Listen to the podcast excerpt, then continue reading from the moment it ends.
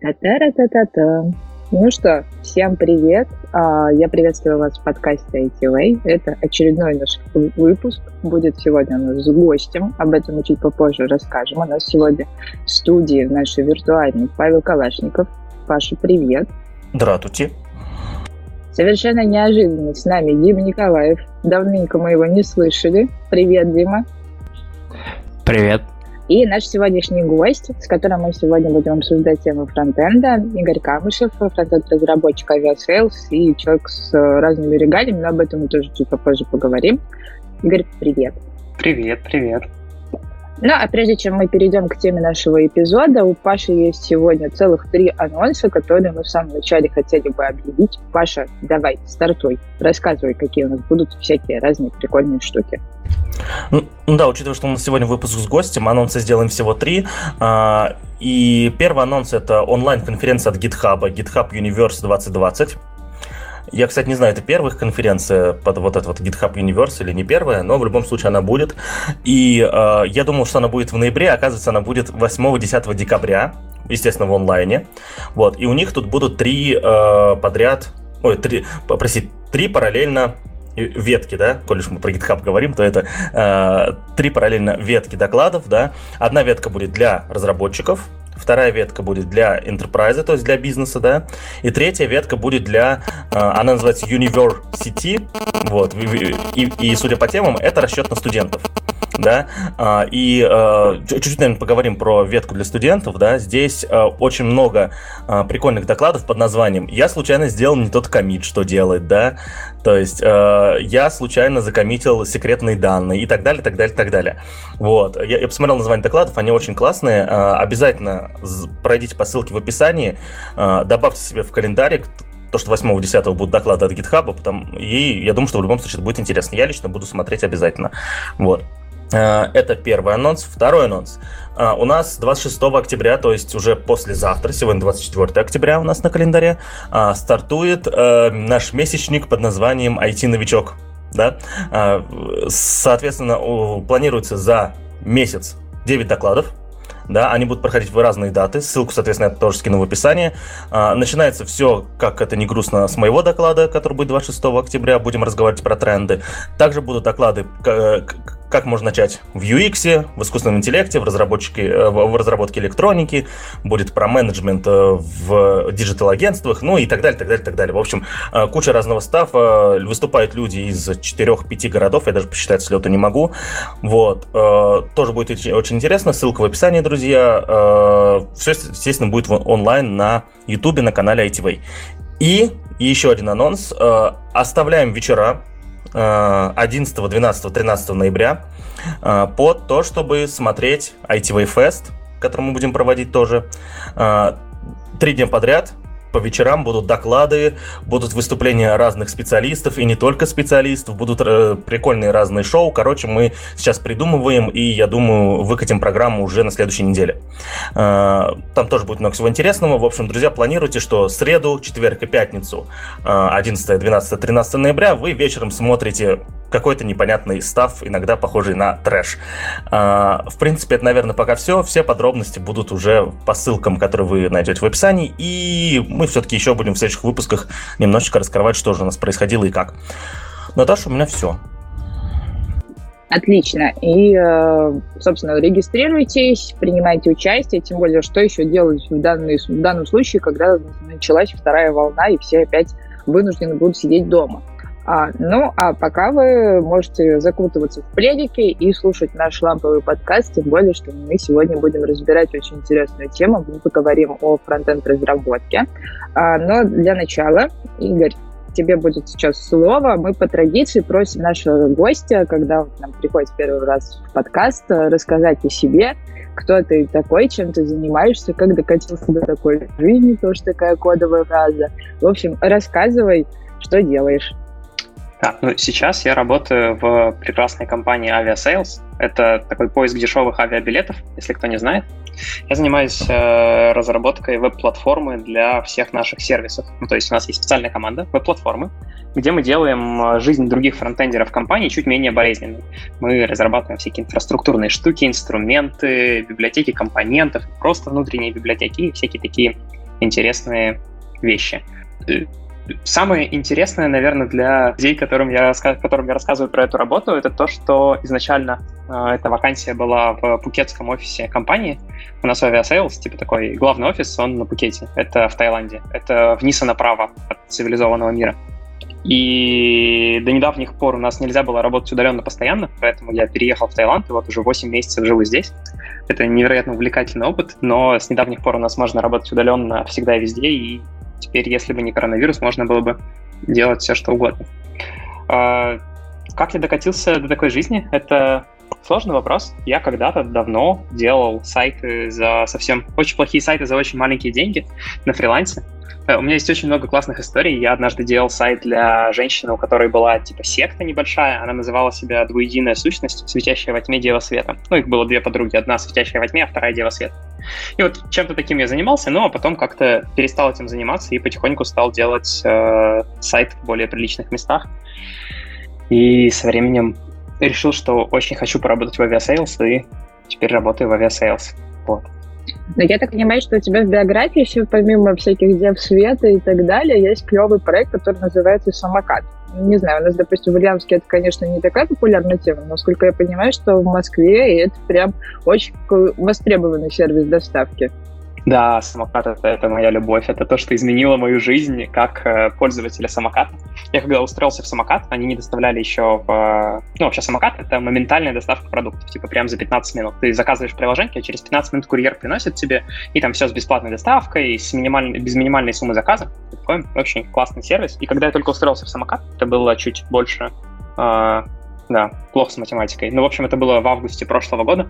Я очень радовался и всех бегал внутри по офису и заставил подключить мой дом к зоне доставки, чтобы я тоже мог заказывать, потому что это просто волшебный сервис. Ты, когда с утра просыпаешься и хочешь йогурт, и понимаешь, что дома нет йогурта, а из дома выходить не хочется, ты заказываешь его в «Самокате», его привозят. Но потом «Самокат» был продан совместному предприятию Sberbank и Mail.ru, и как только он был продан, я покинул эту компанию, потому что не очень хотелось работать ни в Сбербанке, ни в Mail.ru, ни в каких аффилированных с ними компаниях, и начал искать другую работу. У меня есть важный вопрос. Коли, ну вот мы сейчас заговорили о продаже, да, все, что ты можешь рассказать, что поменялось такого принципиального, да, после того, как стартап, ну, по сути, «Самокат», насколько я понял, был стартапом, что поменялось принципиального в работе каждого сотрудника, когда они стали частью большой какой-то вот корпорации? Я хотел бы рассказать, но я просто не знаю, потому что я уволился, когда... прочитал на VC новость о том, что Сбербанк покупает там 70% «Самоката», и до непосредственно активности по внедрению там новых менеджеров и вот этого всего я просто не дожил. Это происходило уже где-то там в конце весны этого года, а я уволился в начале марта, поэтому просто не знаю. Но, наверное, что-то изменилось. Может быть, там все еще классно, может быть, нет, черт знает. Ну то есть я правильно понимаю, что тебе не понравилась сама идея, да, работать, а не то, что в итоге поменялось? Да. Я просто не хочу работать в корпорациях. Мне нравятся маленькие рок-н-ролльные компании, где ты оказываешь большое влияние на пользователей, на финальный продукт. И можешь в любой момент прийти и поговорить, не знаю, с CTO или с SEO, о чем тебе хочется. Мне кажется, это супер важно для ощущения себя как специалиста. Угу. У меня есть еще один вопрос, потому что ты рассказывал, очень важный на самом деле. А что делал сайт, который ты делал для двуединой сущности, простите? Он делал что-то особенное или это просто лендинг был в итоге? Нет, это был не лендинг, это был типа интернет-магазин. Они продавали некоторые услуги, там, например, массаж кисточками, там, открытие каких-то внутренних штук. Да, массаж кисточками стоил, как сейчас помню, 40 тысяч рублей. И это еще до того, как рубль стал вдвое дешевле, чем был. Ну, то есть это прям очень дорогой массаж кисточками. Что-то типа 2 часа, что ли, длилось это мероприятие. Ну и вот они продавали всякие такие штуки. Я делал для них сайт, где они размещали эти товары, добавляли сами себе фейковые отзывы и вообще жили прекрасно. Платили мне, 5 тысяч рублей в месяц за это. и я был очень счастлив. Ну, правда, потом все это закончилось довольно печально. В какой-то момент просто женщина, с которой я контактировал, перестала выходить на связь, пропала. У меня есть теория, что у нее начались какие-то проблемы с законом, но больше я ее не видел никогда. Сайт перестал существовать через какое-то время, она не выходила на связь, и офис закрылся, все такое. Поэтому, кажется, не все хорошо закончилось у нее. Я очень радуюсь, что не подписывал с ней никаких бумаг тогда и вообще никак не был связан. Ну да, мы еще несколько месяцев назад в подкасте обсуждали, не в подкасте, в каком-то из чатов ITV обсуждали стоимость услуг гадалок, да, и там была услуга гадания, там, самые дешевые услуги 60 рублей минута, да, то есть это превращается в неплохую ставку в час, если честно, да, вот, и мы задумались о том, что, уверены ли мы, что самая прибыльная это отрасль сегодня IT, да, для простых людей.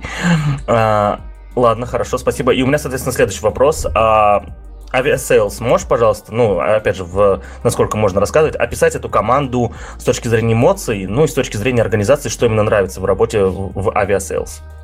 Слушай, я когда пришел работать в Aviasales весной этого года, я первую неделю ходил и думал, где же меня обманут. Ну, есть такая штука, что когда ты разговариваешь с HR-ами, чаще всего они рассказывают одну картину мира, а когда ты приходишь работать, она чуть-чуть другая. И, обычно это какие-то не фатальные проблемы, а такие мелочи, где тебя немножечко тебе дают меньше, чем обещали. И я был к этому готов, думал, что здесь все будет точно так же, но я пришел, и здесь все оказалось просто лучше, чем мне продавали это на собеседованиях на всех. И вот уже 8 месяцев я всем на каждом углу рассказываю, что Aviasales — это лучшее место, где я работал за все время, и вообще все должны попробовать здесь поработать, потому что это просто волшебная инженерная команда. В смысле, это отличные, высококлассные специалисты, которые делают невероятные штуки. Это замечательный менеджмент, просто прекраснейший, восхитительный, невероятный. И это в целом просто очень классная команда вся. То есть вся компания — это очень хорошие, очень профессиональные люди. Вот. Лучшее место, где я работал. У нас прошло не так много времени от начала старта записи подкаста, и столько раз уже прозвучало Aviasales, что с учетом мощности маркетинга Aviasales, который звучит просто везде, участвует во всех интеграциях, у меня есть ощущение, что нам не заплатили. Нет, я просто очень люблю Aviasales, поэтому очень часто повторяют название. Это ничего. Ну, это да, это такая просто шутейка вброс. Окей, давай мы с тобой поговорим уже непосредственно о самом стейке. Почему ты выбрал именно фронтенд? Понятное дело, что, наверное, это самый простой старт для разработчика. Вот ты сам уже говорил по поводу того, что сидишь, клепаешь на самом старте много сайтиков за очень дешевые деньги и дальше уже переходишь к чему-либо. Вот, но почему ты потом в итоге не ушел, допустим, на какие-то другие языки программирования, не ушел в бэк, например? Почему остался именно во фронтенде? А я не начинал с фронтенда. Я когда делал сайтики, там никто не спрашивал фронтенд, бэкенд. Там говорили, мне нужен сайт, где я буду продавать массаж кисточками. А как он будет сделан, это уже мало беспокоило. И тогда я по большей части писал на PHP и немножечко верстал все это абсолютно отвратительными стилями, безумными, без дизайнов, без макетов, просто по своим каким-то внутренним ощущениям прекрасного. До сих пор помню, что все эти сайты были довольно отвратительными, когда я работал на фрилансе. А потом я пришел в компанию, это был небольшой стартап, который одновременно пытался заработать денег на свое развитие, делая заказную разработку. И там я тоже писал в основном на PHP, но там еще добавилось к этому немножечко фронтенда, немножечко React, и потихонечку как-то я стал просто естественным образом больше времени уделять этой области знания. Но не то, чтобы я прям переквалифицировался, я просто половину времени тратил на разработку бэкэндов на PHP, половину на разработку фронтендов. Потом я сменил еще раз работу и переехал в Петербург, и там я уже оказался в компании, где бэкэнды были написаны тоже на JavaScript. Это была совсем небольшая питерская студия Brighthead. Мы делали очень стильные сайты для разных ребят, для Даниловского рынка в Москве, например, или для фонда «Не напрасно». Это чуваки борются с раком. Вот. И там уже как-то я совсем много стал писать на JavaScript, потому что и бэкэнд, и фронтенд делали на одном и том же языке. Потом меня пригласили в Самокат и пригласили уже на позицию именно фронтенд техлида, и у меня как-то там уже просто не было большого количества задач, связанных с бэкэндами, и бэкэнды там уже были совсем другого уровня. И так как-то сложилось естественным образом, что я стал идентифицировать себя как фронтенд-разработчик, но, тем не менее, все еще я везде пишу в резюме или там в соцсетях, что я программный инженер, что я не фронтенд-разработчик, ну, потому что, по сути, и в «Самокате» я, конечно, тоже очень много писал бэкэндов. Мы создали абсолютно безумно быстро вдвоем с еще одним фронтендером, который до этого никогда бэкэнда не писал, сервис, который работает до сих пор и помогает курьерам «Самоката» планировать смены работы. И сейчас в Aviasales я тоже пишу бэкэнды, ну, потому что современный фронтенд, он такой, что в нем все же приходится довольно много писать бэкэндов и еще больше читать бэкэндов. Поэтому это такой естественный путь, я не могу выделить какую-то поворотную точку, и я все еще не идентифицирую себя как фронтенд-разработчик. Вот.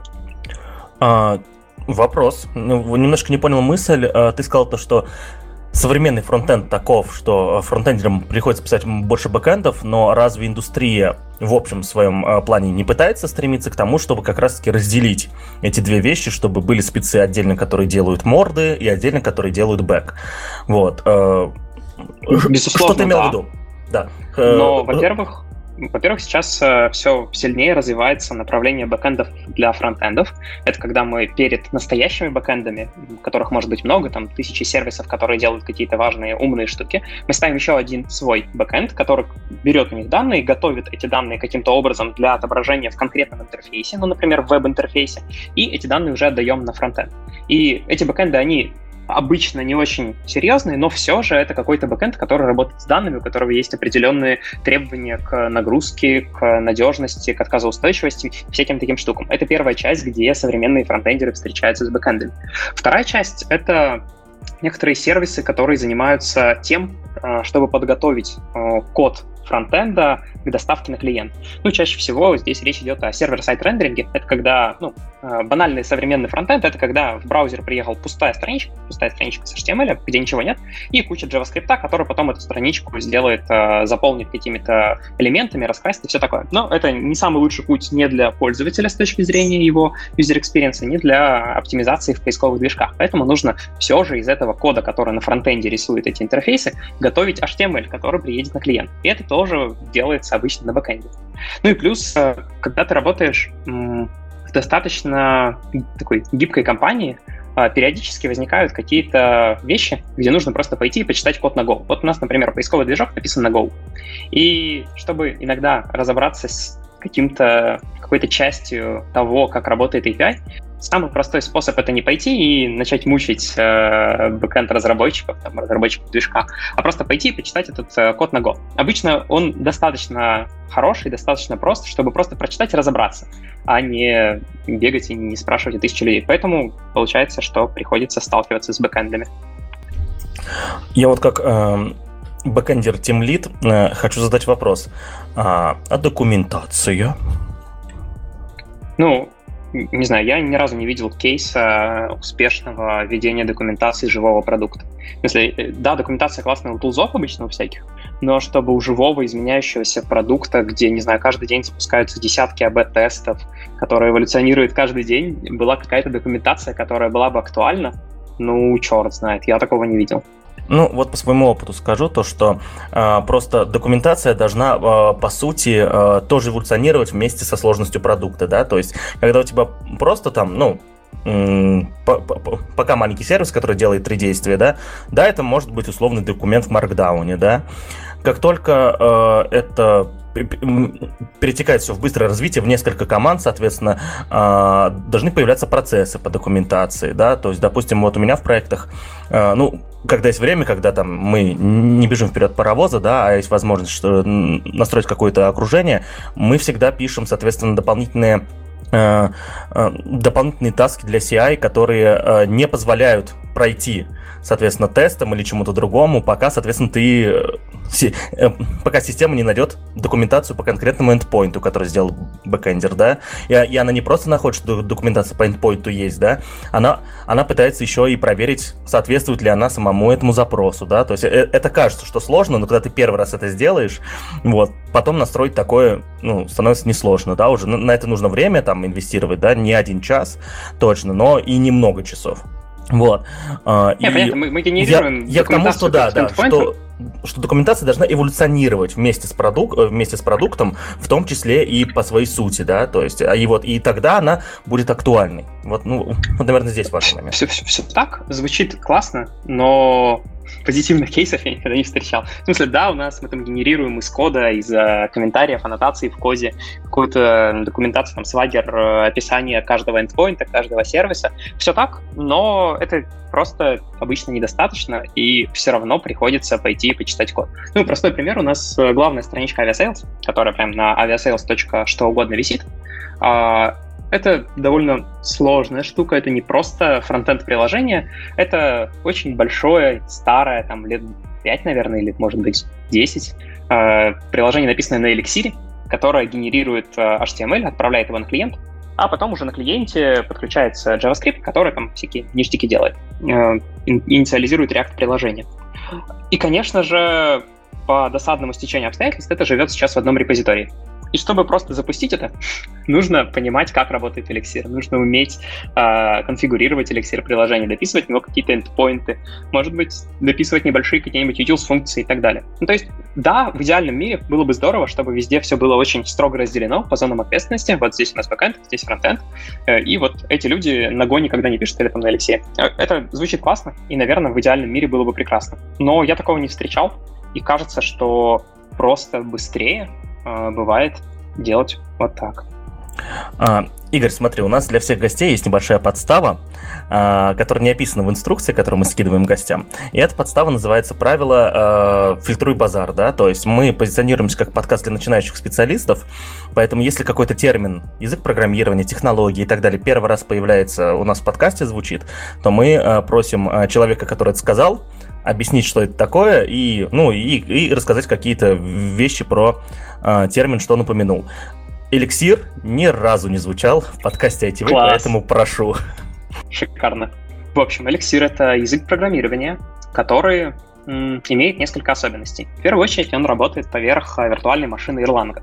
Erlang — это другой язык программирования, который был создан в компании Ericsson миллион лет назад, и его главная особенность, что он сверхотказоустойчивый. Он нужен был для там всяких делов, которые делает компания Ericsson, связанные с телефонией, с коммуникациями, вот этим всем. Но так получилось, что язык получился сверхотказоустойчивым. И виртуальная машина, поверх которой он работает, тоже обладает этими свойствами. Но сам язык был довольно таким нечеловечным, и поэтому какие-то умные люди решили сделать более человечный язык, который на самом деле по своему синтаксису напоминает такого внебрачного ребенка Ruby и Python, наверное, больше всего. Назвали его Elixir. Это довольно функционально ориентированный язык, даже местами фанатично функционально ориентированный, динамический и слабо типизированный, который часто используется для разработки отказоустойчивых систем. Он легко параллелится, любые программы на нем легко параллелятся, работают качественно, быстро и вообще прекрасно. Мы используем в Aviasales Elixir для написания ряда сервисов, которые отвечают за работу с мастер-данными, с теми данными, которые нужны для того, чтобы нарисовать всю страничку. Ну, то есть на Aviasales, кроме поиска, непосредственно билетов, есть еще тысячи вещей. Есть страничка направлений, есть название аэропортов, городов, принадлежность аэропортов городам и вот всякая такая сложная штука. Всем этим заведуют разные сервисы, написанные на Elixir. Я хорошо объяснил? Да, прекрасно, идеально. В принципе, у меня пока вопросы закончились. Ну, вернее, они есть, но я их отложу. У меня есть вопрос такой, основанный на некоторые боли в прошлом. Ты сказал, что ты работаешь в платформенной команде, то есть команда, которая разрабатывает библиотеку с компонентами. И, ну, бывает так, что в этом платформенном компоненте или всплывает какой-то баг, или нужно расширить его функционал. И человек из другой команды может влить правки в ваш репозиторий, или он должен поставить вам, ну, типа сказать, подойти там, Игорь, мне надо вот это, и когда-нибудь там или в ближайшее время, или попозже, как команда разгрузится, вы возьмете эту задачу, ну, что, собственно, откладывает внедрение нового функционала. Как сделано у вас? То есть человек может из другой команды влить правки, или этим занимаетесь только вы? Вообще, мы всегда очень рады, когда люди приходят к нам и приносят какие-нибудь правки в наши библиотеки. У нас не одна библиотека, их довольно много, и кроме библиотек еще есть такие сервисы, которые мы поддерживаем. И если кому-то в продуктовых командах встречается какая-то проблема, баг, или хочется принести новый компонент, новую фичу, но обычно, когда это новая фича, то мы стараемся все-таки это обсудить, чтобы это не шло вразрез с нашими какими-то принципами, с нашим видением, тем, как это должно все работать. Если это просто исправление бага, то, конечно, человек приходит в наш репозиторий, приносит pull request, и мы его с удовольствием ревьюем, мержим и сразу же или новую версию библиотеки, или сервиса.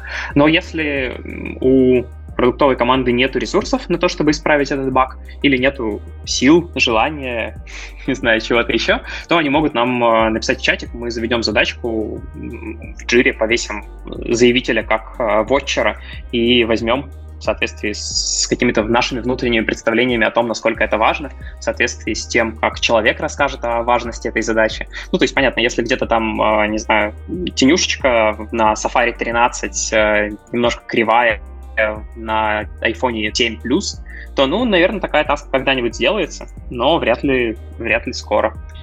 Спасибо. Ну, то есть, вот особенность маленьких команд, что каждый может внести свою лепту, и не обязательно ему дожидаться, пока ответственная команда за это возьмется. Ну да, я бы не назвал, на самом деле, Aviasales маленькой командой. У нас, наверное, сотрудников 300 сейчас, и добрая половина из них — это инженеры.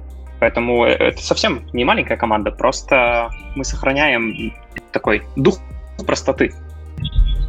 Вот сейчас ты буквально перевернул вообще в моих глазах штат компании, потому что когда ты сказал, что любишь маленькие рок-н-ролльные команды, я думал, знаешь, там, ну, человек, ну, типа 100, то есть, ну, такая большая, но не огромная, а 300 человек — это прям уже внушительно.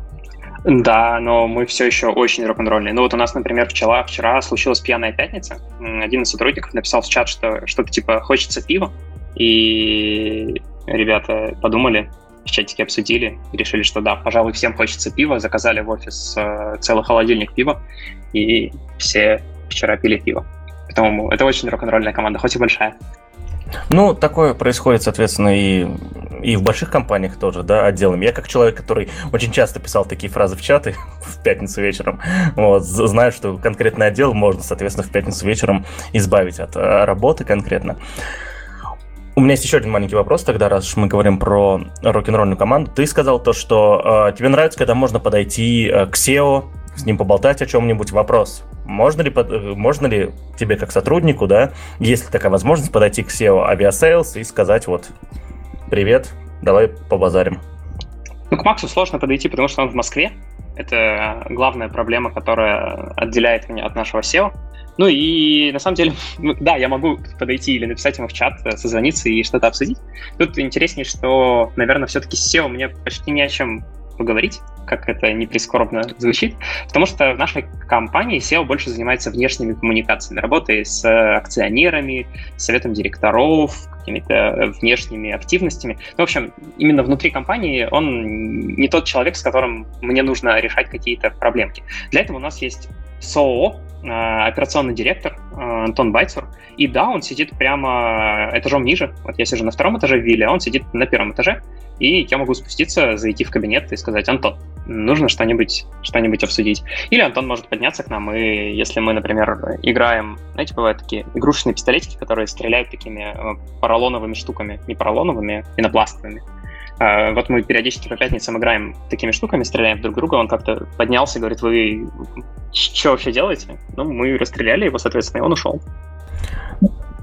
Мне кажется, ты сейчас в данный момент просто людям мечту открыл. Работать в компании, в которой можно начальника расстреливать из пистолета. Это прекрасно, на мой взгляд. В общем, друзья, если вы приходите на работу в какую-то компанию, и у вас там все уныло, никто не стреляет из пистолетиков, стремитесь все-таки в компании, в которых это можно сделать. Это забавная история. Окей, а давай мы с тобой сейчас поговорим уже ближе. Вот мы поговорили про ваши процессы, мы поговорили о том, как что работает. Давай мы с тобой сейчас поговорим и дадим советы начинающим по поводу того, с чего нужно начинать во фронтенд-разработке, что вообще, в принципе, учить, на что сейчас обратить в первую очередь внимание, потому что библиотек довольно-таки много, в том же самом JS гигантское количество. Вот на что обращать в первую очередь внимание и изучать? Вообще, мне кажется, что, если честно, сейчас не самое лучшее время, чтобы приходить во фронтенд. Я расшифрую. Сейчас рынок фронтендеров жутко пересыщен джуниорами. То есть, как только мы недавно нанимали джуниора, так уж случилось. Вообще у нас довольно такая мачур-команда, очень много синьоров. Такие все синьоры-помидоры очень классные. Но недавно нам понадобился молодой чувак, неопытный. И как только мы открыли вакансию, мы получили, там, не знаю, 1,5 миллиона откликов. Проблема в том, что нам не надо 1,5 миллиона джуниоров, нам нужен был один. И один хороший. Мы его нашли, к счастью. Все закончилось успешно, но тем не менее, все же рынок сейчас пересыщен джуниорами. И работу им искать довольно сложно, найти какую-то хорошую компанию довольно сложно. И сейчас путь начинающего фронтендера, он очень часто сопряжен с довольно серьезными трудностями, с работой в каких-то совсем уж стрёмных галерах, где нужно много работать, мало зарабатывать и постоянно плакать. Но если кто-то готов пройти этим путем, чтобы потом зарабатывать много денег, делать прекрасные интерфейсы и работать в крутых командах, то, конечно, на мой взгляд, начинать не нужно с каких-то JavaScript-библиотек, нужно начинать с того, чтобы научиться программировать. И абсолютно не важно, будет это JavaScript или не будет это JavaScript как первый язык, важно уметь программировать, это первое. Второе, важно изучить JavaScript. Но это только после того, как научишься программировать, не в обратном порядке. И после того, как начинающий разработчик уже понимает, как разрабатывать на JavaScript что-нибудь, уже тогда можно идти создавать какие-то проекты на каких-то фреймворках или библиотеках, изучать их и таким образом наполнять свою голову еще новым пластом знаний. Мне кажется, это очень важно, потому что я вижу очень много людей, которые вместо первых двух пунктов сразу берут какой-нибудь фреймворк, называют себя React-разработчиком, приходят на рынок, и это не очень хорошие разработчики чаще всего. Нет, среди них тоже встречаются классные ребята, но чаще всего это не то, что мы бы хотели нанимать. Два вопроса. Первое. Вы реально получили 1,5 миллиона откликов? Ну, не знаю, очень много, сколько-то. Не знаю, все, что больше, там, 100, например, это, мне кажется, уже так много, что конкретные цифры не важны. Очень много.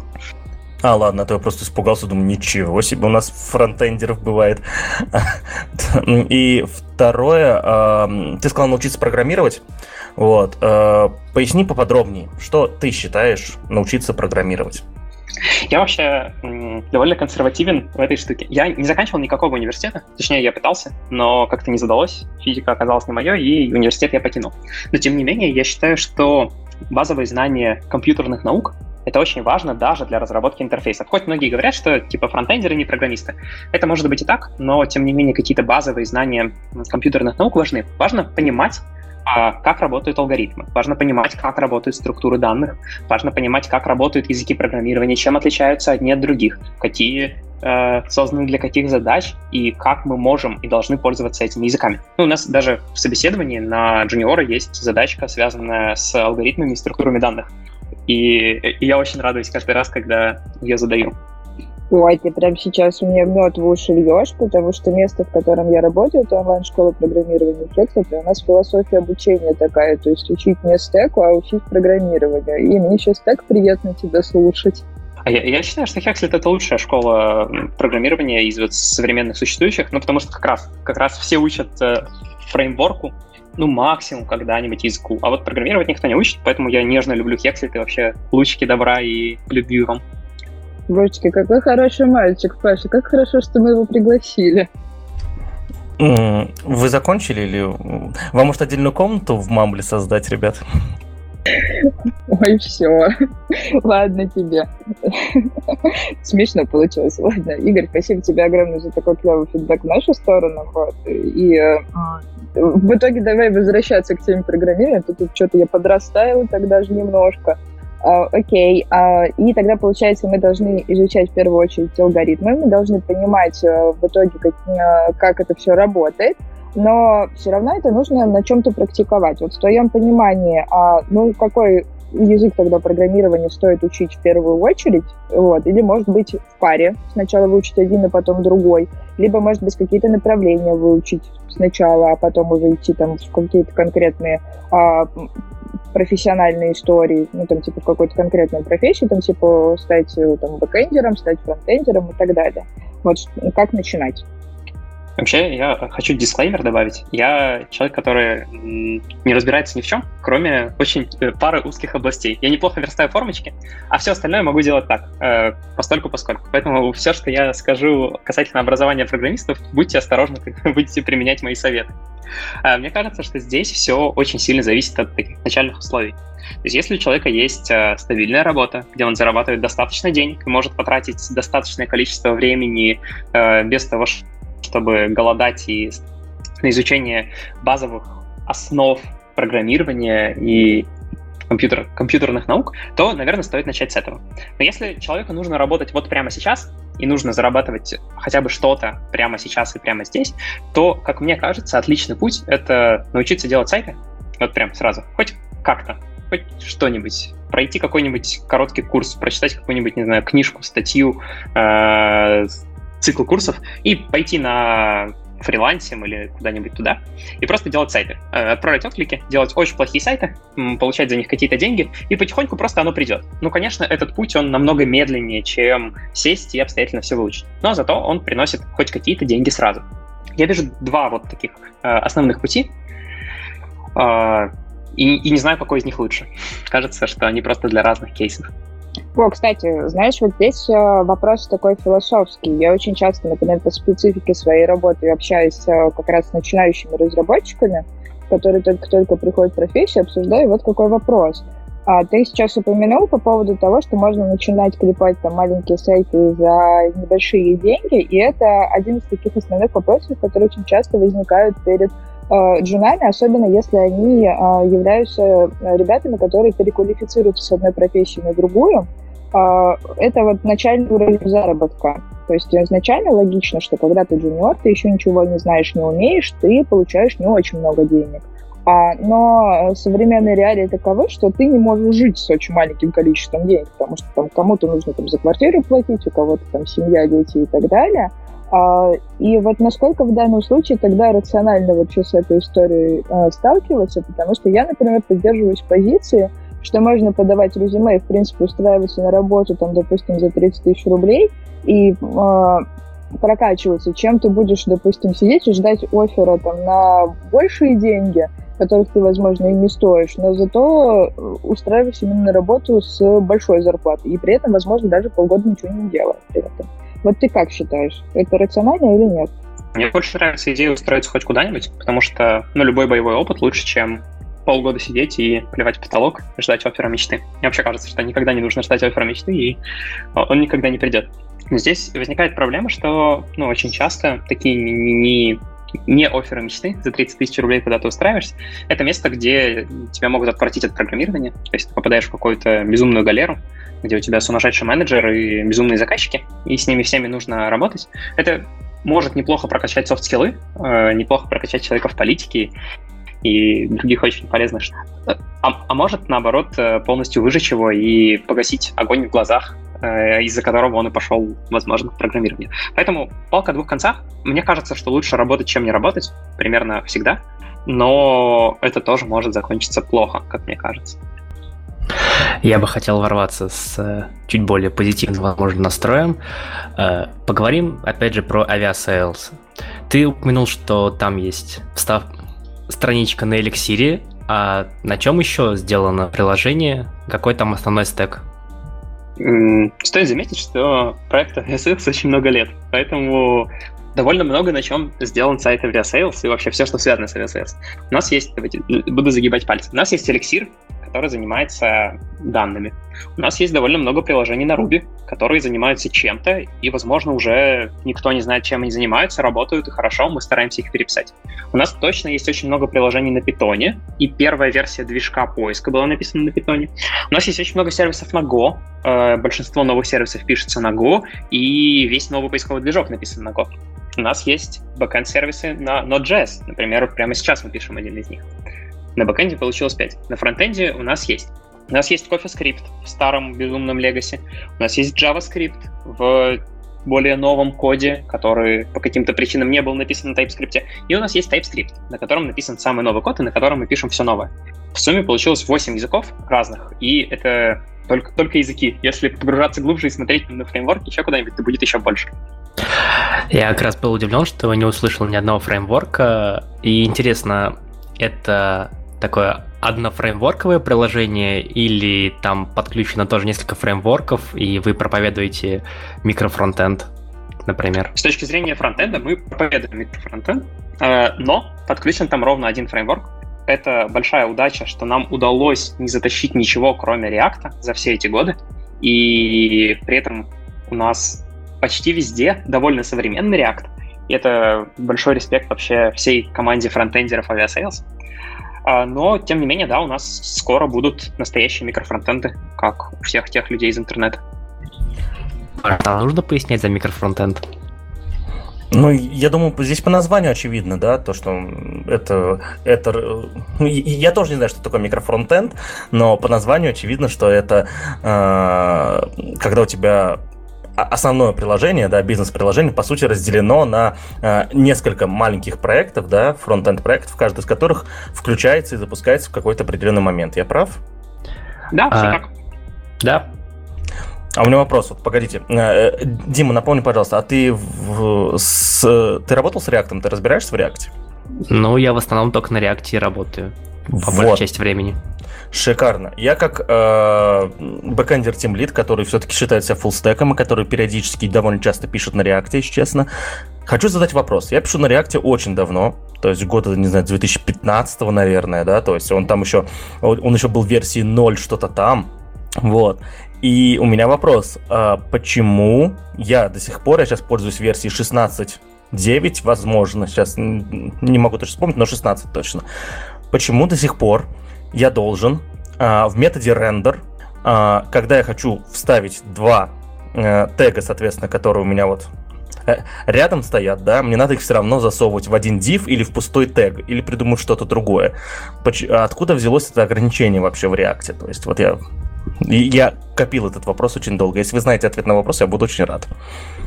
Давай я отвечу полемикой. Ну, короче, React — это фреймворк, который жутко стагнирует последние годы, и все те WTF, которые возникают у тебя к React, все они имеют одну общую причину.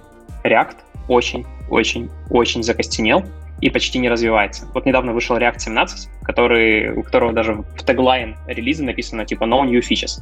React — это штука, которая больше не развивается. Все, забей. Вот почему-то сделали там 10 лет назад, и все. Так и останется навсегда теперь. Просто потому что так получилось тогда. Хорошо, мы переходим тогда к следующему вопросу. Какие тогда становятся главные аргументы, кроме стабильности? Да, вот, потому что если он не развивается, значит он стабилен, да? Вот. Какие еще главные аргументы выбирать сегодня React для разработки? Ну вот создаем новый продукт, новое приложение, и что выбирать? Vue, Angular, там, Next.js, там еще какие-то, ну, или какие-то новенькие, или все-таки React. Вот кроме стабильности. Стабильность очевидна. Блин, ну, во-первых, ты перечислил сейчас все фреймворки такие старой школы, ну, типа вот такое предыдущее поколение фреймворков. Все они абсолютно одинаковые. Ну, в смысле, они отличаются чем-то внешне, но, по сути, они эксплуатируют очень похожие идеи, и особых в них отличий ты не найдешь. Ну, особенно между Vue и React, ну, типа, да, одно там такое, другое такое, но, по сути, это очень похожие инструменты. И причина выбирать любой из этих трех инструментов, она очень простая. На мой взгляд, главная причина выбирать любой инструмент — это квалификация команды, в первую очередь. А вторая причина выбрать что-то — это способность этого инструмента удовлетворить твоим задачам. Так уж получилось, что за годы существования всех этих трех фреймворков для них было решено очень много разных задач. И благодаря этому сейчас, если ты возьмешь что угодно из этого, ты сможешь решить почти все задачи достаточно эффективно, достаточно быстро и достаточно дешево. Ну а приятным бонусом ты получаешь то, что легко нанимать людей, которые работали с этой технологией, они там в основном адекватные, понятно, как их нанимать, понятно, что их спрашивать, понятно, как строить эти приложения. У тебя все понятно, все это проторенная понятная дорожка. Ты когда назвал... Ой, прошу прощения.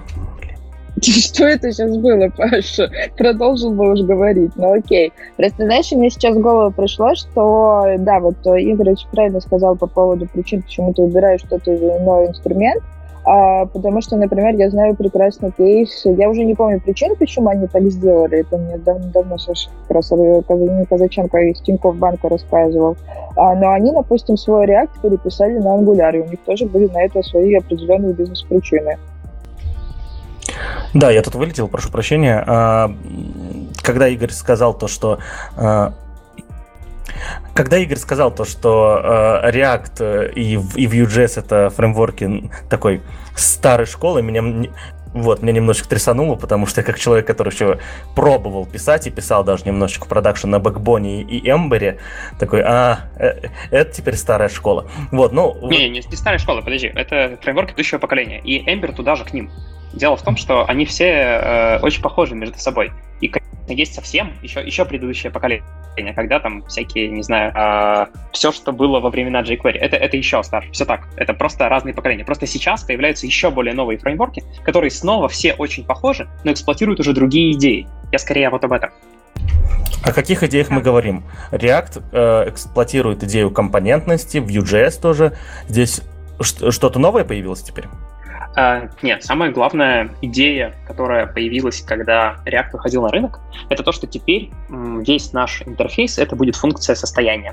Ну, это был такой kind of маркетинговый bullshit. Нам говорили, что вот у нас есть состояние приложения, и все ваше, весь ваш UI — это просто чистая функция, которая принимает на вход состояние и на выход дает некоторое описание интерфейса. И, по сути, этим же примерно занимается Vue. Дело в том, что реальный мир оказался чуть более сложным, чуть более несколько другим. И те фреймворки, которые появляются сейчас, уже признают. Ну и React уже давно признал, но все еще как-то мнется, что на самом деле интерфейс — это совсем не функция состояния. Что на самом деле мы не можем так просто представить приложение. И мы должны делать какие-то дополнительные шаги. И вот новые фреймворки, они просто про это. Давайте я вас сейчас откачу на начало беседы, точнее, на определенный поинт в этой беседе. Калашников, фильтры, базарь, там про всякие Ember и так далее. Не звучало еще в подкасте. Я упомянул Ember и Backbone, да. Это два фреймворка, которыми уже, на самом деле, если на них программируют, то только уже какой-то код старых проектов, которые нужно поддерживать. Вот, это были фронт-энд фреймворки, которые, на самом деле, их React, по сути, и убил, да, то есть они перестали развиваться. Я помню, года 4-5 назад, опять же, когда вышла новая версия Ember, весь Twitter просто с ума сошел, он еще жив, да, вот такая история была. Вот, но вот как-то для меня, вот, несмотря на то, что Игорь сказал, то, что вот React и Ember, они в одном поколении, Ember почему-то был раньше для меня, да, но, возможно, это вот совпало так. И в принципе, самое главное, что можно сказать про эти фреймворки сейчас, друзья, не берите просто их в разработку. То есть не потому, что они плохие, а потому что вместе с любым фреймворком, который вы берете, вам нужна еще инфраструктура, которая вокруг него растет и развивается. Вокруг этих фреймворков инфраструктура ICE растет, и если развивается, она делает это крайне медленно, и вы будете встречаться с проблемами, которых можно было избежать, используя тот же самый React, Vue, или что-нибудь другое, более движущееся вперед прямо сейчас. Все. Да, спасибо, Паша, за разъяснение, но мы идем дальше по нашим темам, и что бы тебя спросить еще такое, Игорь? Расскажи, пожалуйста, с учетом того, насколько у вас большая команда, потому что, на мой взгляд, 30 человек — это все равно действительно очень большая история, как на такую команду в данном случае проводится код-ревью, и как в данном случае уделять все внимание? Либо все такие сеньоры и поэтому там проверять ничего не надо. Так, стоп, шаг назад. 300 человек — это все сотрудники Aviasales. И инженеров из них примерно половина. Потому что есть еще саппорт, есть еще legal, есть менеджеры, есть QA, есть аналитики, есть девопсы, админы, в общем, куча людей. Девопсы и админы, это, наверное, все же в раздел инженеров могут попасть. Это послушают, придут, накажут. В общем, примерно половина из них инженеры. И, конечно, из этих инженеров есть еще бэкэндеры, есть разработчики мобильных приложений, есть фронтендеры. И непосредственно фронтендеров всех во всей компании, наверное, человек может быть 30, так я вот сходу оценил. И все эти 30 человек, они поделены между разными командами. То есть в Aviasales мы не делимся на такой фронтенд-департмент. У нас нет фронтенд-департмента. У нас есть продуктовые команды. Например, команда, которая занимается поисковой выдачей. Вот на фронтенде. И среди них есть и Android-разработчики, и iOS-разработчики, есть аналитики, есть продакт-менеджеры, дизайнеры и фронтендеры. И вот в каждой команде есть свои фронтендеры. Соответственно, если это достаточно большая команда, как, например, команда поисковой выдачи, то они занимаются код-ревью внутри своей команды. Им хватает ресурсов, их то ли 5, то ли 6 человек, то есть довольно много, и у них все хорошо. Но, с другой стороны, есть продуктовые команды, где фронтендеров очень мало. Ну, например, прямо сейчас в команде Assisted Booking, это когда кажется, что билет покупается прямо на Aviasales, когда в интерфейсе Aviasales происходит покупка билета, там только один фронтенд-разработчик. И, очевидно, он сам свой код преревьюить не может, и поэтому он обычно приходит к какой-нибудь другой команде. Чаще всего это оказывается команда веб-платформы, приносит свой код, показывает, и его ребята смотрят, как-то ревьюят. Вообще, в этом есть некоторые сложности, потому что, когда ты приносишь свой код в другую команду, обычно эта команда не очень погружена в предметную область того, что ты делаешь, не очень погружена в какие-то специфические для твоего продукта вещи, всякие такие вещи. Но, тем не менее, мы пытаемся сейчас настроить этот процесс хорошо, но пока вот он в таком состоянии существует. У меня есть еще, соответственно, еще один вопрос очень важный, коли мы говорили про React. Ты сказал то, что самое главное, что тебе в нем не нравится. Ну, ты не говоришь, что самое главное, просто не нравится то, что он стагнирует, да? Что еще не нравится в React? Вот прям вот что бесит, раздражает, выкинуть. Слушай, я вообще довольно негативный чувак к технологиям, и мне кажется... И если говорить о том, что мне не нравится в какой-то технологии, то я могу говорить об этом несколько часов. Фигня, давай общаться, та же фигня, так что погнали. Да, в первую очередь в React есть новая штука, которая появилась прошлой весной, это Hook API. Это такой способ добавлять локальное состояние в функциональные компоненты. Оригинально в React функциональные компоненты не должны иметь состояние. Это просто функция некоторых аргументов. То есть функция, которая принимает аргументы и возвращает отображение, которое отрисуется на экране пользователя. Но в какой-то момент разработчики React решили, что все же в таких компонентах периодически нужно бывает локальное состояние, и добавили Hook API. И, конечно, Hook API — это одно из самых печальных, что происходило с React. И... к сожалению, он теперь с нами навсегда, потому что, понятно, breaking changes никакие не произойдут, плюс сейчас уже все библиотеки переписались на этот API, все продукты переписались на этот API. В общем, он с нами надолго, но мне кажется, он абсолютно отвратительным. Кроме этого, в React есть абсолютно ужасное решение с JSX. Это способ описания разметки внутри React, который тоже приводит к куче проблем и в целом довольно неэстетично. Самая главная проблема, которая с JSX есть, это довольно сложный язык. В смысле, это надо множество JavaScript. Внутри JSX можно написать любой JavaScript. За счет этого шаблоны, написанные на JSX, довольно сложно оптимизировать. Потому что JavaScript сложный язык, а кто знает, что там понаписал. Написать такой компилятор JSX в какие-то более простые, более перформансные операции, чем React, это почти невозможно. Поэтому React не станет работать драматически быстрее никогда. А с этим есть нюансики. Вот, наверное, две вещи, которые мне прямо снаружи беспокоят в React. Еще, конечно, внутри то, что уже 3 года команда React пилит concurrent mode. Это когда рендеринг не происходит последовательно весь всего интерфейса, а может приостанавливаться и выполняться некоторыми кусочками. Что-то важнее, что-то менее важно, что-то совсем не важно. И уже 3 года concurrent mode пытаются втащить React, но, видимо, уже никогда не втащат. И это тоже довольно печальная штука. Вопрос. Про concurrent mode я читал, да, и мне всегда было интересно, как они определяют, что важно, что не важно, какие критерии. Но мы сейчас об этом говорить не будем, это уже прям у нас прям, я не знаю, будет 60-минутка React какая-то сегодня подкаст тогда. У меня тогда другой вопрос. Да, с JSX есть проблемы. Да, то есть, чувствуется, что он становится перегруженным, если ты сразу, как минимум, не настроишь много правил в проекте, да, любая команда программистов тебе там такого крутит наверх, что потом не разгребешь.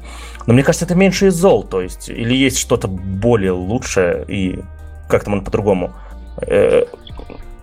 Слушай, в Angular и во Vue есть свой язык шаблонов, который довольно похож на HTML, с некоторыми расширениями, чтобы передавать туда некоторые данные, связанные с компонентами. И, на мой взгляд, это намного лучшее решение. Во-первых, это простой язык, который ограничен, и который теоретически может быть как-то оптимизирован на этапе компиляции приложения. То же самое сейчас происходит, например, в новом фреймворке Svelte.js. Я прям влюбился в него некоторое время назад. Теперь всем хожу, рассказываю, какой он прекрасный. Там для описания интерфейса используется не над множество JavaScript, а множество HTML, куда можно вкраплять определенные кусочки скриптов, совсем небольшие. И благодаря тому, что они используют такой ограниченный язык, они могут очень эффективно его компилировать.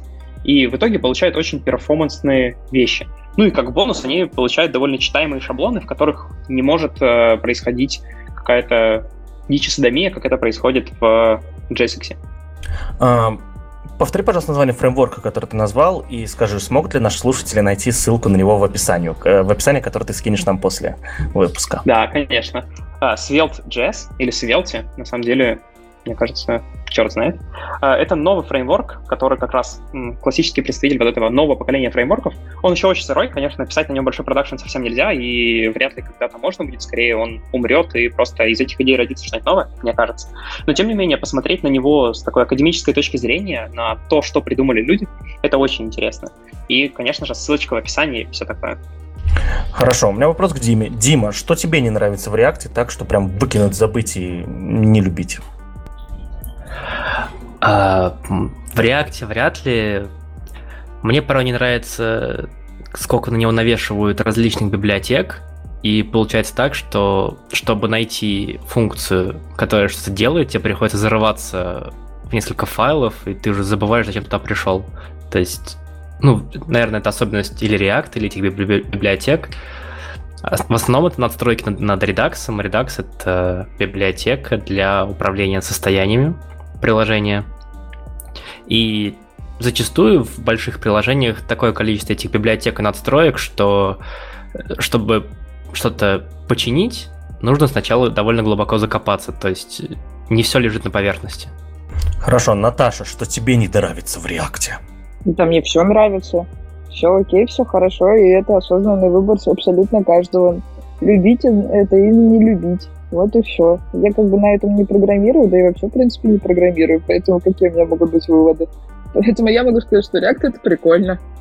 Нет, React — это хорошо, безусловно. Давайте я тогда расскажу одну мысль, которая не нравится. Мне не нравится то, что, знаете, в отличие от Vue.js, да, того же самого, допустим, на React нет какой-то общепризнанной прям супер одной структуры проекта.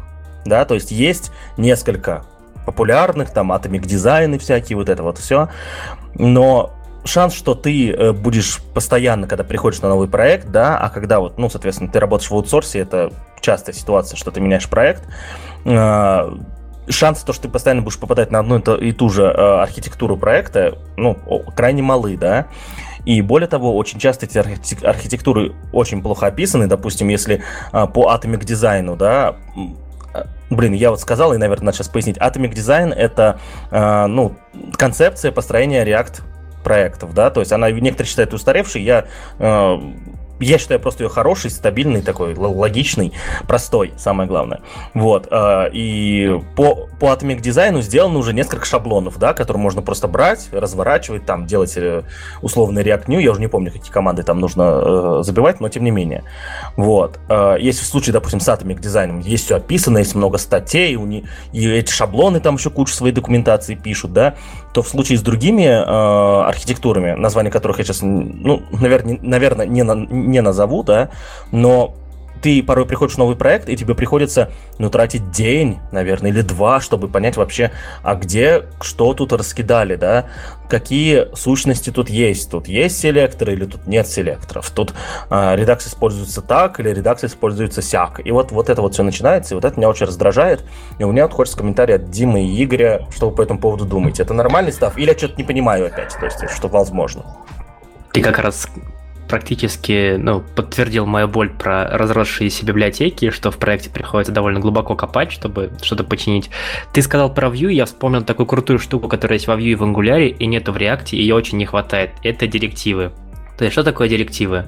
Когда тебе нужно, например, 5 раз отобразить какой-то элемент, ты пишешь в Vue v-for, и у тебя там эта кнопочка отрисуется 5 раз. В React нужно чуть больше кода, ты обычно, пишешь какой-то там мини-цикл, и получается так, что вот на ровном месте ты должен писать больше кода, чтобы сделать то же самое, хотя, казалось бы, решение проблемы на поверхности. То же самое и с условными операторами, когда тебе нужно или не нужно что-то отображать. Есть директива во Vue v-if, соответственно, если она true, то компонент есть, если она false, то его нет. В React на это нужно, опять же, чуть больше кода. Чуть-чуть, но больше. Мне кажется, что вообще не проблема с тем, что архитектура проектов разнится в случае React-приложения от одного к другому. И кажется, что здесь дело в том, что в каждом проекте есть какая-то своя довольно уникальная предметная область. И когда ты натягиваешь готовую архитектуру, которую тебе пушит тот же Angular на свою предметную область, не всегда получается нативно, не всегда получается хорошо и не всегда получается понятно. React — это с точки зрения, и не только React, а вообще многие фреймворки, точнее, многие библиотеки, которые занимаются меньшим, чем занимается Angular, позволяют тебе более явно выражать свои намерения в коде. И не только непосредственно в коде компонентов, в коде интерфейса, но и в коде самого приложения, в коде доменной области, в архитектуре приложения. И мне не кажется это такой большой проблемой, наверное, потому что я как-то зарекся работать в аутсорсе, но кажется, что это... Даже если потратить день или два на изучение нового проекта, это кажется совсем немного. Есть вещи страшнее, чем 2 дня читать и разбираться, где что лежит. Ну, день или два — это, наверное, для меня, но у меня в команде есть еще люди, медлы и джуны, которые могут и по неделе там сидеть. Вот, наверное, вот такая тема, да. И тут еще другое есть, да, то, что ты сказал, это круто, да, то, что когда действительно архитектура проекта, она отражает доменную область, да, создаются определенные там доменные фичи, назовем их так, да, прямо в архитектуре проекта. Но когда мы приходим в такой проект, где люди подумали, что они это сделают, вот так, там очень часто есть еще немножечко, хоть в ритме, блин, написано, что происходит, да. А когда мы приходим в проект, где до этого просто нарандомили, да, и вот я вот про эти сложности говорю, да. Если тебе приходит проект от хорошей команды, которая строит архитектуру, исходя из предметной области, то там все будет хорошо, хоть какая архитектура будет, потому что там решили вопросы по онбордингу точно, да. Вот. А, соответственно, когда приходит проект от плохой команды, ну, в принципе, я сейчас описал общие проблемы вообще в разработке программного обеспечения, да. От хорошей команды тебе достается проект все хорошо, от плохой все плохо. Ладно. Я всем говорю, что писать плохо я могу на любом фреймворке, только покажите его, и очень быстро я напишу на нем относительно код. Это вообще не проблема.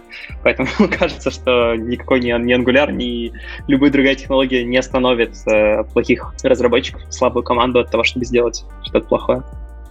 Наташа, у меня есть еще много вопросов. Я могу их задавать, или мы куда-то дальше двинемся? Можешь пока задавать. Хорошо, ты меня тормози, потому что у меня появляется еще на ходу много. И Дима, не бойся меня перебивать. У меня, соответственно, следующий вопрос еще про, хоть мы ушли от Aviasales, да, но я все-таки вернусь. Смотрите, я когда наблюдаю за тем, как покупают билеты, просто у нас с женой разделение ответственностей, и билеты покупает всегда она, то есть она как раз-таки является таким бас-фактором, да, этого, она изучает эти вопросы и так далее, я занимаюсь другими вопросами. Вот, но тем не менее, когда я вижу, как она это делает, я всегда наблюдаю, как в течение секунд 40 работает поиск на том же Aviasales или на подобном сервисе. Как специалист, который знает, как работает веб-приложение, знаю то, что ты можешь отвечать долго на запросы только в 2 случаях, ну, в базовом представлении, да. Это когда у тебя либо много данных, либо много запросов делается в данный момент от других пользователей. У меня вопрос, почему работает 40 секунд, запросы, не будем говорить именно про Aviasales, а на всех вообще системах поиска разных авиабилетов.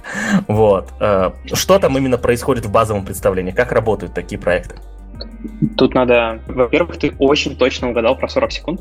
Это правда. Сейчас на основном сайте Aviasales поиск работает примерно столько. Прям с точностью там, до 5 секунд. Это так.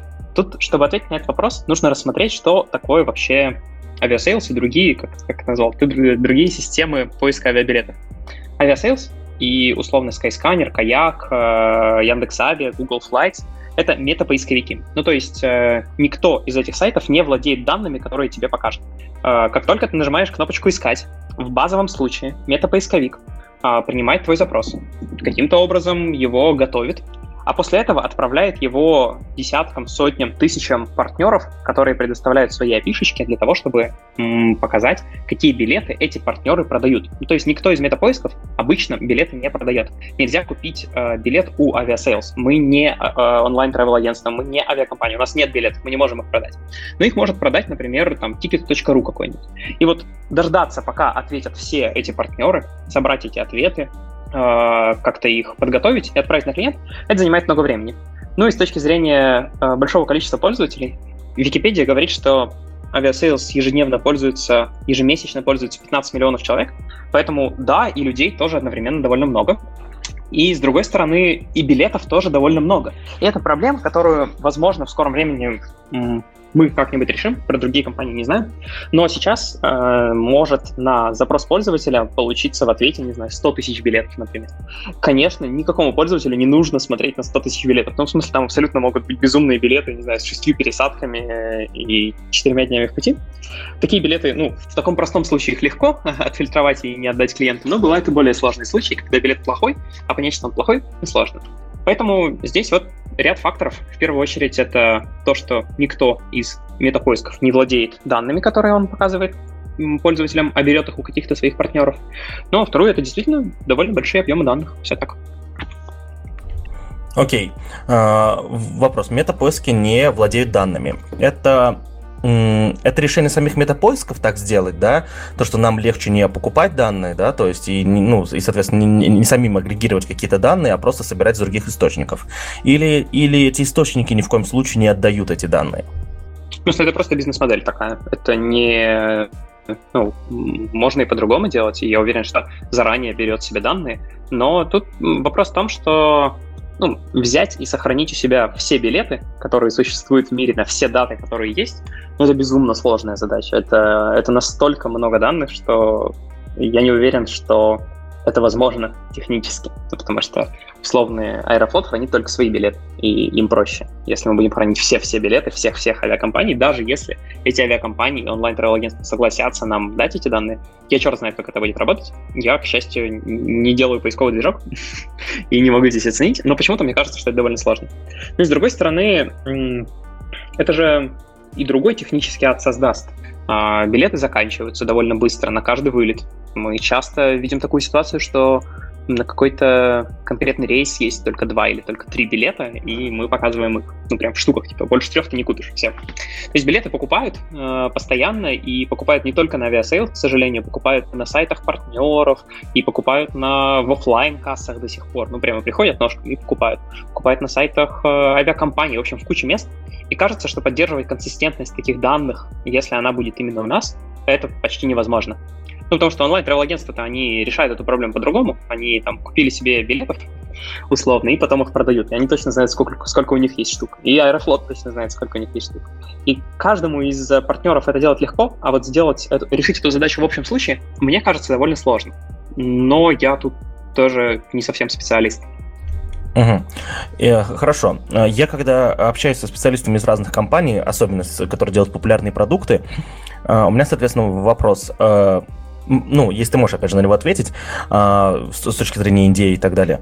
Как происходит процесс доведения идеи до продакшена? То есть, объясню, любая функция, которую мы видим в том же Aviasales, это вначале была идеей. Да, вот. И здесь я спрашиваю не про базовый процесс, не про спринты, не про все, а вот про весь процесс того, как фичи, исправление или что-то, любое изменение от идеи доходит до продакшена. Это один путь или это несколько путей в Aviasales и так далее?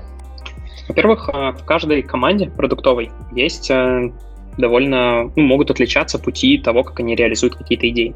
Поэтому давай я расскажу самый-самый базовый путь. Вот есть у нас какой-то продукт внутри Aviasales, и нам кажется, что в этом продукте было бы здорово сделать какую-нибудь кнопку, не зеленой, а красной и мигающей. Мигающие кнопки пользователи очень любят, радуются и пятерки в App Store ставят, если видят такие кнопки. Еще и покупают лучше. В первую очередь, если эта идея такая, что мы в нее все верим, она нам всем очевидна. Мы верим, что нам нужен новый синий цвет. Вот недавно мы перекрасили Aviasales. Мы просто, дизайнеры, собрались, и они все верят в то, что старый синий стрёмный, а новый синий классный. И мы просто пошли и перекрасили, и все. Здесь максимально короткий путь. Конечно, опуская все технические проблемы. Если эта идея более сложная, например, в какой-то момент кому-то из продуктов пришла идея сделать у кнопок скошенные края. Они были квадратные, а решили сделать чуть-чуть наклонные. Казалось бы, нафига, что изменится-то? Или какая-то более сложная идея. Например, если мы будем показывать пользователю, что прямо сейчас вместе с ним на эту страницу смотрит еще 7 человек. Может быть, это повысит продажи, может быть, это повысит удовлетворенность пользователя, еще что-то. Вот такие идеи, в которых мы не имеем общего консенсуса, они всегда проходят через АБ-тестирование. То есть мы реализуем эту фичу, ну, если она совсем не абсурдная, какая-то внутренняя чуйка есть. А после этого мы запускаем на какой-то процент пользователей эту фичу, а все остальные пользователи ее не получают. И мы смотрим на метрики, на бизнесовые, сколько денег приносит, и на кучу других метрик. Смотрим, нужна нам эта фича или нет. Если... Ну, иногда бывает так, что фича денег не приносит, но мы очень ее хотим, и так тоже бывает. Мы не как Booking.com, которые все ради конверсии и проводят миллионы АБ-тестов на то, чтобы сдвинуть кнопку вправо на 2 пикселя, и это повышает им конверсию на 0,02%, и они это пускают в продакшн. Мы так не делаем, но, тем не менее, большинство фич, большинство идей доходят до пользователей через АБ-тест. Вот, и про АБ-тесты как раз хотел спросить, ты уже говорил, что они есть до этого, кажется.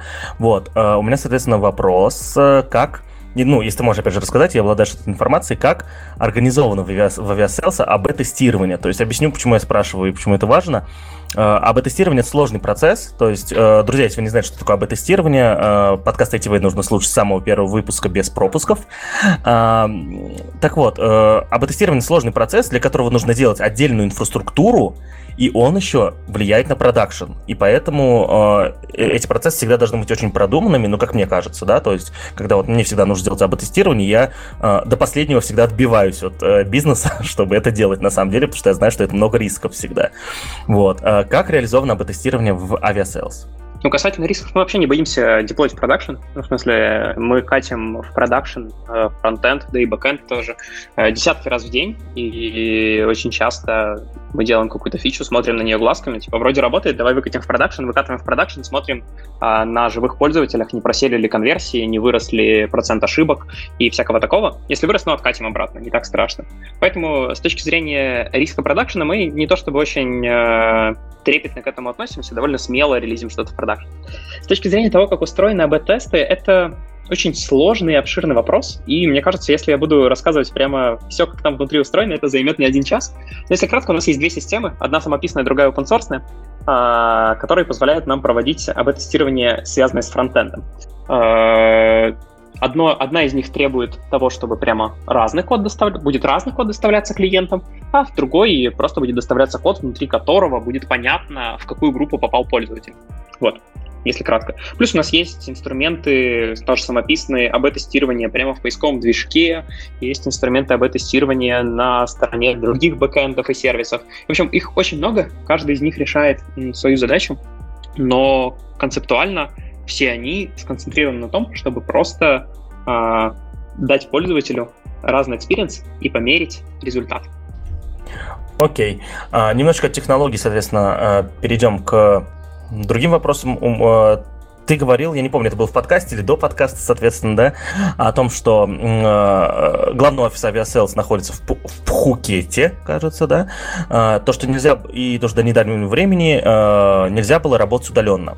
Соответственно, чтобы работать в Aviasales, нужно было менять не просто город, а нужно было менять страну, ну, для русскоязычных, соответственно, разработчиков. У меня вопрос, зачем такое ограничение? Это как раз-таки фильтр, чтобы... Это фильтр специалистов, чтобы команда оставалась рок-н-ролльной или что? Ну, по твоему мнению, опять же. Ну, во-первых, у нас были офисы, у нас 4 офиса. Один офис в Пхукете, это HQ, главный офис. Здесь сидит там наш операционный директор, здесь большинство команд разработки и все такое. Кроме этого, у нас есть 2 офиса в Москве и есть офис в Петербурге. Поэтому это зависело от команды, в какую команду попадешь, в тот город и едешь.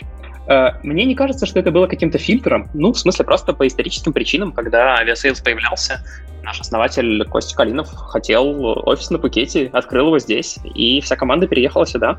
Ну и все, с тех пор здесь есть офис, и я не думаю, что в этом есть какие-то идеологические причины. И на самом деле, насколько я понимаю, и кажется, это даже уже где-то, да, рассказывали, что прямо сейчас, вот последние годы, офис на Пхукете перестал быть конкурентным преимуществом на рынке соискателей, ну, потому что больше программисты не хотят ехать на райский остров и есть кокосы. Программисты хотят ехать в Европу и кайфовать от клевых городов. Поэтому это было таким, скорее, минусом, чем плюсом. Но, тем не менее, я не вижу в этом какого-то умысла. Это просто офис, который у нас оказался здесь. Он есть. Это лучший офис на земле, конечно же. Вот и все. Ага, ну, то есть так исторически сложилось. Окей. И, соответственно, у меня последний вопрос, который есть на данный момент. Мало ли что у меня еще появится сейчас. И у тебя есть телеграм-канал, в котором почти 2900 человек, кажется, на данный момент. Вот. И есть свой подкаст, в котором пока 3 выпуска, но я подозреваю, что ты его бросать не собираешься. Ссылки на них, безусловно, будут в описании. И у меня вопрос. Зачем? Зачем это все? Ради славы и денег, конечно же. Ну, в смысле, во-первых, мне нравится вести телеграм-канал, мне нравится делиться своими мыслями и получать какой-то фидбэк иногда. Это просто весело, прикольно. Ну и побочный эффект, что это повышает узнаваемость, повышает такую публичность и иногда конвертится в какие-то интересные проекты или в интересную работу. Ну, например, в «Самокат» меня пригласили работать как раз потому, что я довольно публичный человек, хожу по подкастам, пишу в телеграм-канал и все такое. Ну, это была хорошая работа и очень здорово. А подкаст я веду несколько для других целей. Во-первых, это такой кусочек арта, который я привношу в мир. Мне очень нравится эта идея. Ну, во-вторых, я просто, как уже сегодня говорил, я не очень много в чем разбираюсь. Разбираюсь в очень ограниченном круге областей хорошо, во всех остальных так, очень поверхностно. Но мне очень интересно. Мне интересно разбираться в девопсе, в разных языках программирования, всяких таких штуках. И раньше я часто находил какого-нибудь человека, который разбирается в чем-нибудь, что мне интересно, просто созванивался с ним и болтал там, не знаю, часок. Узнавал что-то интересное, и мне просто было весело. Мне было приятно познакомиться с интересным человеком и узнать какие-то интересные штуки. Думал, наверное, ведь я не один такой, наверное, есть и другие люди, которым просто интересно узнать что-нибудь про DevOps. И подумал, а почему бы нет? И решил все эти разговоры оформлять в виде подкаста. И это причина, почему в подкасте плохой звук, почему в подкасте есть посторонние шумы, и вот это все. Потому что это подкаст, который не про подкаст. Это подкаст про разговор меня и какого-то человека. А то, что это в паблик выложили, ну да, еще в паблик выложили. Такой дополнительный бонус. Ну, в принципе, у меня пока все вопросы, да. Вот. Ой, Калашников, так назадавал. Дима, может быть, у тебя есть еще вопросы к Игорю? Да пока нет. Все, что хотели, спросили. И все, что было интересно мне, я тоже спросил. Спасибо. А какая прелесть, какой сложный коллектив. Ну, в принципе, мы болтаем уже довольно-таки долго. Вот, ну, я думаю, что можно даже начинать закругляться, но, тем не менее, хочется дать, так скажем, последнее слово гостю. Игорь, есть ли еще что-то, что бы ты хотел рассказать или, возможно, пожелать всем слушателям, которые будут слушать потом этот эпизод? Сейчас можешь что-нибудь пропиарить прям конкретно. У меня ничего нет, кроме телеграм-канала и подкаста, их уже пропиарили, поэтому приходите, подписывайтесь, слушайте, там очень здорово и довольно интересные гости. Кстати, следующий выпуск будет просто невероятным с HR. Мне кажется, это очень круто. Вот. Я хочу рассказать короткую историю про то, как в Таиланде гениально решили проблему с розетками. Знаете, всегда, когда приезжаешь в какую-нибудь страну, и там альтернативные розетки, это всегда страдания. Я прошлой зимой был на Кипре, зимой, чтобы не быть в Петербурге зимой. Мы приехали на Кипр, а там оказались британские розетки с 3 дырками, и, соответственно, никакие наши вилки туда не подходили. И это было ужасно, потому что в доме было мало переходников, их постоянно не хватало, покупать их не хотелось, потому что приехали всего на месяц, зачем это делать? В общем, боль и страдания. Когда я приезжал в Китай, точно так же было, потому что у них тоже дурацкие какие-то свои вилки. И это все супер неудобно. А потом я приехал в Таиланд, и оказалось, что тайцы решили эту проблему просто кардинально. Здесь все розетки принимают любые вилки. Ну, в смысле, туда можно воткнуть и китайскую вилку, и европейскую вилку, и британскую вот эту широкую вилку, и американскую вилку. Они таким хитрым инженерным образом спроектированы. И сейчас у меня дома есть тостер с британской вилкой, настольная лампа и ноутбук с китайской вилкой, и все зарядки из России, которые я привез, и все это работает с одними и теми же вилками. И мне кажется, что это то, что можно называть прям инженерным искусством. Я бы хотел, чтобы мы делали сайты и писали программы так же хорошо и так же качественно, как тайцы придумали вилки и розетки. Точнее, только розетки. Вот. У меня вопрос. Я никогда не был в Таиланде, соответственно, и с этим не встречался, но вот, коли ты физик, да, у меня тогда... А это разве не повышает риск излишнего выделения тепла, да, то есть, ну, когда тебе нужно... Чем сложнее система, тем больше тепла она выделяет, если мы говорим про электричество, ну, насколько я знаю, да, то есть ты понимаешь, как эта проблема там решена, потому что есть риск, что, может, они еще не думали как следует. Ой, я вообще физик-то не настоящий, ну, в смысле, я совсем недолго физике учился и ничего хорошего не узнал. Поэтому я черт знает, как это работает, но вообще в целом, зная, как тайцы относятся к электричеству в остальном, кроме этих гениальных разъемов, я думаю, что они никак не решали эту проблему, потому что недавно была гроза, и у нас в офисе сгорели холодильники, половина зарядок и половина мониторов, ну, в общем, половина всего сгорела, потому что тут с электрикой, ну, так себе все, они не парятся с проводами, у нас висят по улицам деревни огромные такие связки проводов, потому что как только рвется провод, они просто кидают новый, и это все путается, искрит постоянно, иногда вечером идешь, а у тебя над головой провода искрят, такие вот этот пучок проводов. Поэтому я не думаю, что они решали эту проблему, но с точки зрения именно интерфейса это прекрасно. Поэтому я, наверное, дополню мысль, друзья, и интерфейсы должны быть хорошие, и реализация внутри тоже должна быть хорошая, вот что главное, да.